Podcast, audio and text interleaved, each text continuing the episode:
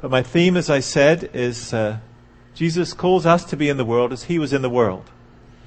And your pastor has read to us this wonderful passage from Luke chapter 19, which describes uh, what happened on one particular day as Jesus was uh, walking through Jericho.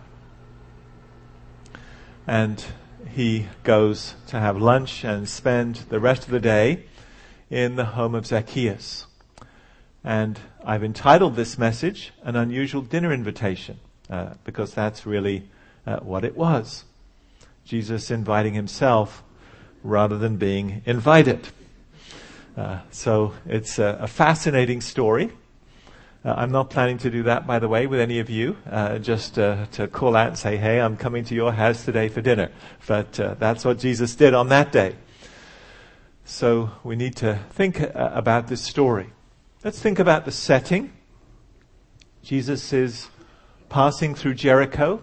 If you read the previous chapter of Luke, uh, he has just healed a man who was blind, and it's had an enormous impact. Uh, there's a vast crowd of people following Jesus, and they are coming through Jericho. And as they come out the other side, uh, there is Zacchaeus. Uh, there are so many people present that he can't see Jesus, but he's eager to see him. And because he's a little man, he climbs up into a tree. I guess every child in your church and all of you, when you were little, used to sing songs about that wee little man who climbed up into a sycamore tree to see Jesus. So here's the setting. This huge crowd of people and it's very obvious as you read the account that Jesus and Zacchaeus have never met each other before. This is the first occasion where they have seen each other at all. But it's very evident that Jesus knows this man. He knows him by name. He knows all about him. Zacchaeus wants to meet Jesus. He obviously hasn't met him yet. One day we can ask him why he wanted to meet Jesus. Uh, was he just curious? There's a great crowd, so what's it all about? He climbs up the tree. Uh, we don't know. We can ask him one day. Uh, had he heard about the healing of this man who was blind, who can now see it? And he wants to know who's done this extraordinary miracle. Again, we don't know. We can ask him. Uh, maybe he'd heard that Jesus was a different kind of teacher, uh, a teacher who was happy to eat and drink with tax collectors like Zacchaeus. And he thought, that's kind of different. Who is this man? Uh, again, we don't know, but we can ask him. Uh, it's obvious that Luke asked him. This history of this meeting is recorded only in Luke's Gospel. It's the only place we read it in the New Testament. And Luke tells us at the beginning of his Gospel that many years later, after the events of Jesus' life, he traveled around meeting the people who were eyewitnesses of the events in Jesus' life. And he spoke to them, and then he recorded their accounts of what they said. So, way down the road, uh, Jesus, or Zacchaeus rather, meets Luke, and he tells Luke about this day in his life. And Luke has recorded it for us. And it is indeed a wonderful story.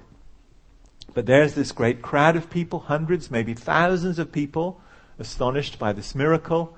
And out of all those people, Jesus looks across this crowd and he sees this little man up in this sycamore tree. And the advantage of it, uh, Zacchaeus is a wealthy man. He's a little man. He wasn't wearing shorts or even pants, but uh, a long robe. But these kind of trees had branches that came out kind of like a ladder. So here's this wealthy, powerful man. He climbs up into this tree to look over the crowd. And there he sees Jesus. And Jesus looks up at him and issues this very unusual dinner invitation. He says, Zacchaeus, hurry and come down. I am coming to stay at your house today. And as I said, this is unusual. Uh, they've never met.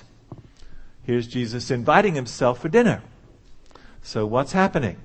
Is Jesus being presumptuous, uh, demanding, rude? Uh, not at all.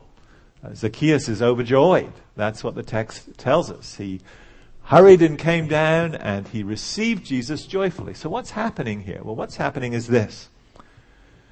Because of the kind of man Zacchaeus was, he could never have invited a Jewish teacher of God's Word to his home.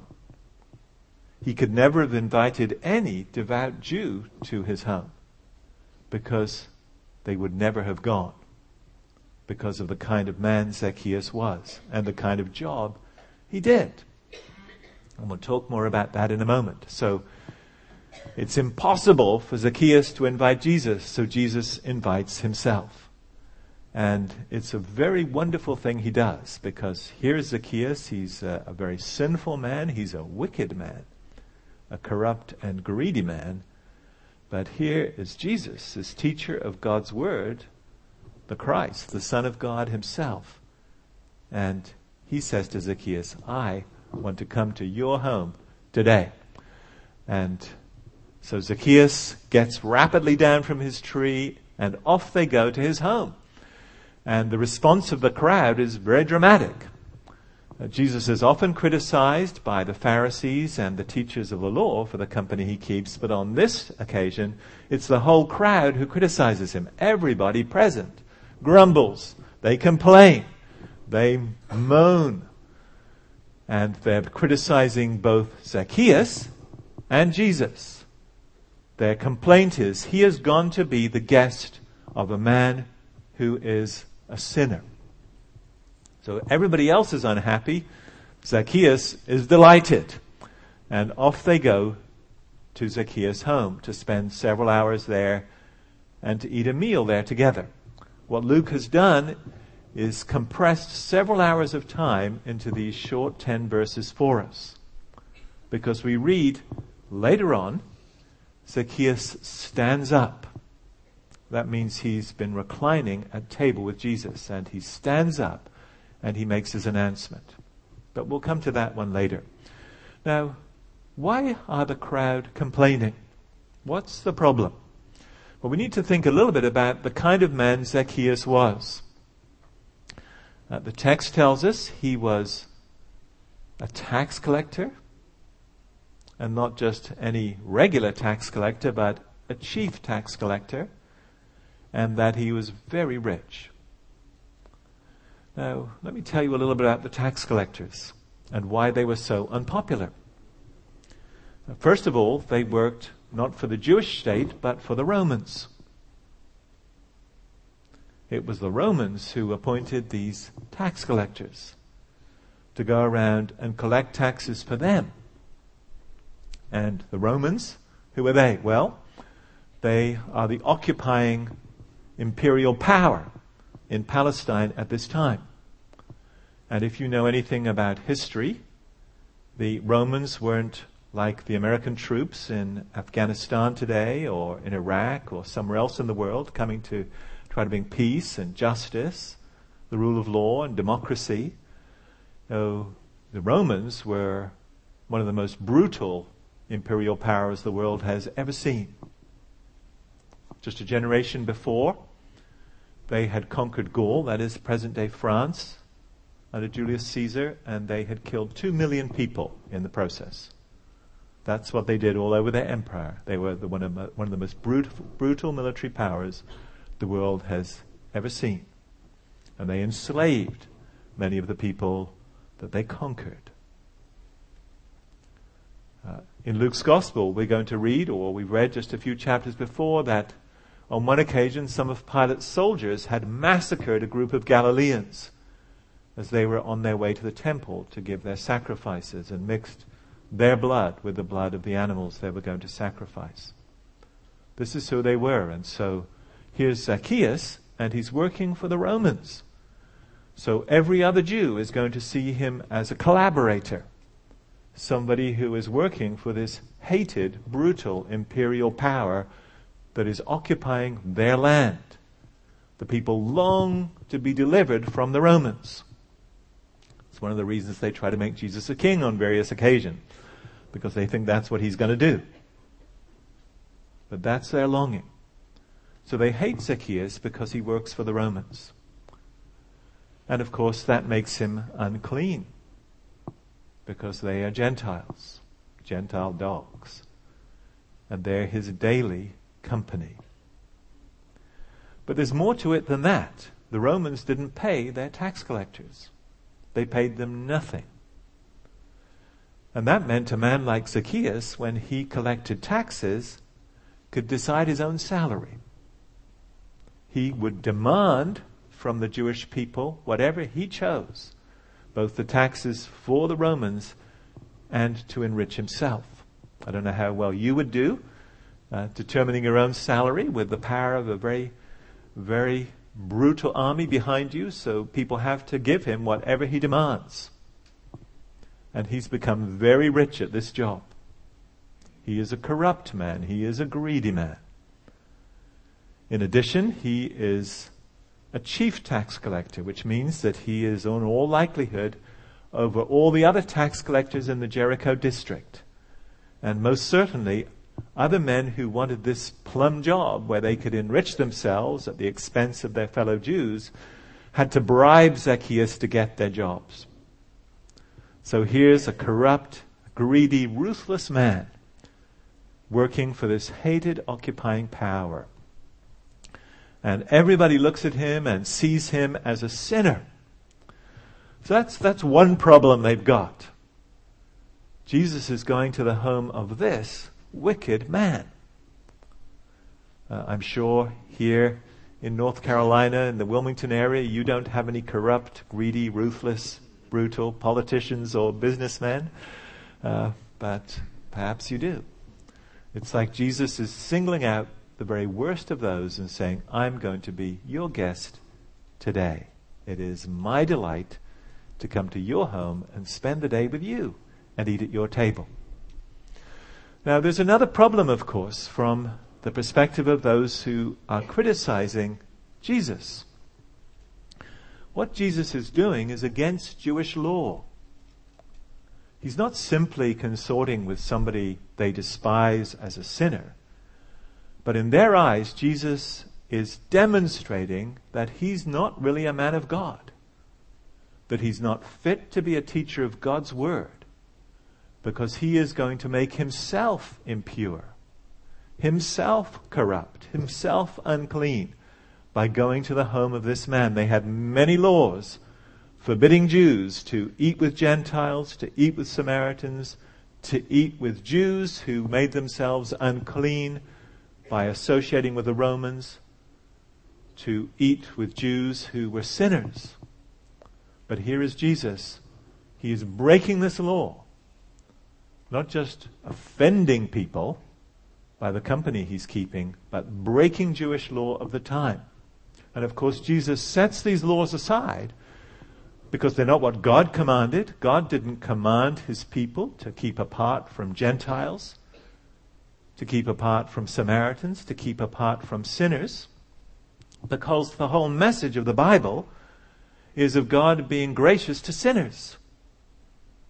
That's how Jesus ends this encounter. The Son of Man came to seek and to save the lost. That's the whole message of the Bible. That's why you're in church today. You are here. Just like little Stephen was it who was baptized, because he knows that he is a sinner who needs to be saved by the love of Jesus and by his death. This is the whole message of Scripture. Our songs celebrate it. That God, who is holy and majestic and awesome, a consuming fire, delights to have fellowship with us who are sinners. That is the biblical message from beginning to end. And so Jesus sets those laws of Judaism aside because they absolutely undermine the very center and heart of the whole biblical message, which is the mercy of God to sinners. And Jesus says, This is why I came, for this very purpose. The Son of Man came to seek and to save the lost. When Jesus says that, he's putting together two things. His favorite title for himself is I am the Son of Man. You can go home and read it in Daniel chapter 7, verses 13 and 14. where God speaks about the Son of Man, who is coming on the clouds of heaven with the angels and who's going to be the ruler of all the nations of the earth forever. That's why Jesus loves that title. He is the Son of Man who's going to rule the universe and all nations forever and ever and ever. And Jesus puts together with that a, a wonderful prophecy from Ezekiel chapter 34 where God says, I am the shepherd of my people. And I will come, and I will come and seek, and I will save those who are lost. And Jesus puts these together. This is my purpose. I am the Son of Man who has come into the world to be merciful, to save the lost. And that's why he goes to Zacchaeus' home. Now they go there, and as I said, it's several hours compressed together. But sometime during the meal, Zacchaeus is so overwhelmed by the love of Jesus, by the grace of Jesus, by the kindness of Jesus in coming and sitting and eating with him. A man who is such a corrupt and wicked and greedy and ruthless man. There's Jesus enjoying dinner in this man's house, sitting at his table, reclining with him, being his guest. And in the middle of the meal, Zacchaeus is so overwhelmed he stands up and he says two amazing things. He says, Behold, the half of my goods I give to the poor. Now you think about that. Everybody in this room, you go home and think about how much you're worth. And then imagine just giving half of it away. That's what Zacchaeus did that day. He gave half of his great fortune away to the poor. Now, this is what happens when people truly meet God. Their lives are changed. My father in law was a farmer in California, just a small farmer. But for many years, he wasn't a wealthy man. For many years, he gave away more than half of his income every year. Because he had met Jesus. He just gave it away. He gave away so much, he was audited by, by the IRS one year. And he showed me the letter they wrote him, because they didn't believe that anybody could be so generous. And he showed me the letter they wrote him, and they said, Mr. Buxman, your bookkeeping is impeccable. The only thing wrong with this tax return is you're giving over the limit. He had no idea there was a limit because he had met Jesus. And Jesus had transformed his life like he transformed Zacchaeus' life this day. The other thing Zacchaeus says is also beautiful. If I've defrauded anybody of anything, I'm going to restore it fourfold. Now, what's beautiful about that is this. If you go back and read the appropriate Old Testament commandments, in cases of fraud, you were supposed to restore what you defrauded plus 20%. So if your pastor, Paul here, had defrauded you of $100 this past week, he's supposed to pay you back 120. What he defrauded plus 20%. It's only if he'd stolen it outright and spent it all and refused to acknowledge it and then was discovered in such cases, he'd have to pay you 400. Now, what's happening is this. Zacchaeus, when he meets Jesus, he's so overwhelmed by his character, by his love, by his grace, by his mercy, by his forgiveness, by his holiness, that he sees his life of fraud and corruption as the worst kind of theft. When we meet Jesus, truly, we shouldn't be minimizing our sins or pretending they're less than they really are. When we meet Jesus, because he meets us with such grace, with such love, with such mercy, with such extraordinary forgiveness, we should be ready to acknowledge to Him the sins in our lives in the most open way imaginable, without excuse, without minimizing them, just seeing them in all their ugliness. That's what's happening to Zacchaeus. He sees his greed as the worst kind of theft. And so he restores everything fourfold. This is beautiful. This is what happens when people meet Jesus. And Jesus, of course, is tremendously moved by this. And he says, This man too is a son of Abraham. We're all going to meet Zacchaeus in the kingdom.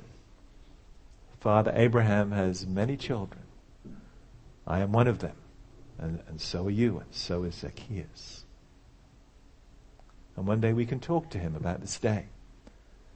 We can talk to him about what happened in the rest of his life. I'm sure he never forgot a moment of it. And here he is years later telling Luke about this day when Jesus came to his house. Let me finish by simply asking us this question. As you look at this wonderful encounter between Jesus and Zacchaeus, how does it challenge us? What does it mean for our lives as we go out from this church into this city of Wilmington to meet the people you meet day by day in your neighborhood, in your workplaces, in your community? Well, we are called to follow Jesus. He sends us into the world to be in the world as he was in the world. Jesus went into the world as a friend of sinners. And this story is a wonderful example of this. You know, every day of your life, Jesus comes to you. And he says to you, Behold, I stand at the door and knock. Anybody hear my voice and open the door, I will come in and sit with him and eat with him and he with me. That's what Jesus says to you today. He desires to be a guest in your home for the rest of your life. And then he desires that you should gladly welcome into your home people, maybe even as corrupt and wicked as Zacchaeus. But the people around you, it doesn't matter who they are, it doesn't matter what they believe, it doesn't matter what their sins are. Jesus calls you to model His grace, His kindness, His delight in being friends with sinners. He calls you to model that in your life every day to gladly go to the homes of sinners as Jesus did, to welcome them to your home, to eat with them, to drink with them, to get to know them, to delight in their friendship, not to do the things they do. Jesus never in his life did the things that Zacchaeus did. But he gave himself gladly to this man. Because this is why he came into the world. This is why he's come to you and called you to himself and delighted to invite himself to your home. That you, as you meet him, as you meet his love, as you're transformed by his grace, and your life is renewed. Yes, you'll pour out your life like Zacchaeus in acts of kindness and generosity, but also like Jesus, you will gladly give yourself to sinners to unbelievers, to idolaters. In this community, that's our calling. To follow Jesus into this world. Amen. Let's pray together.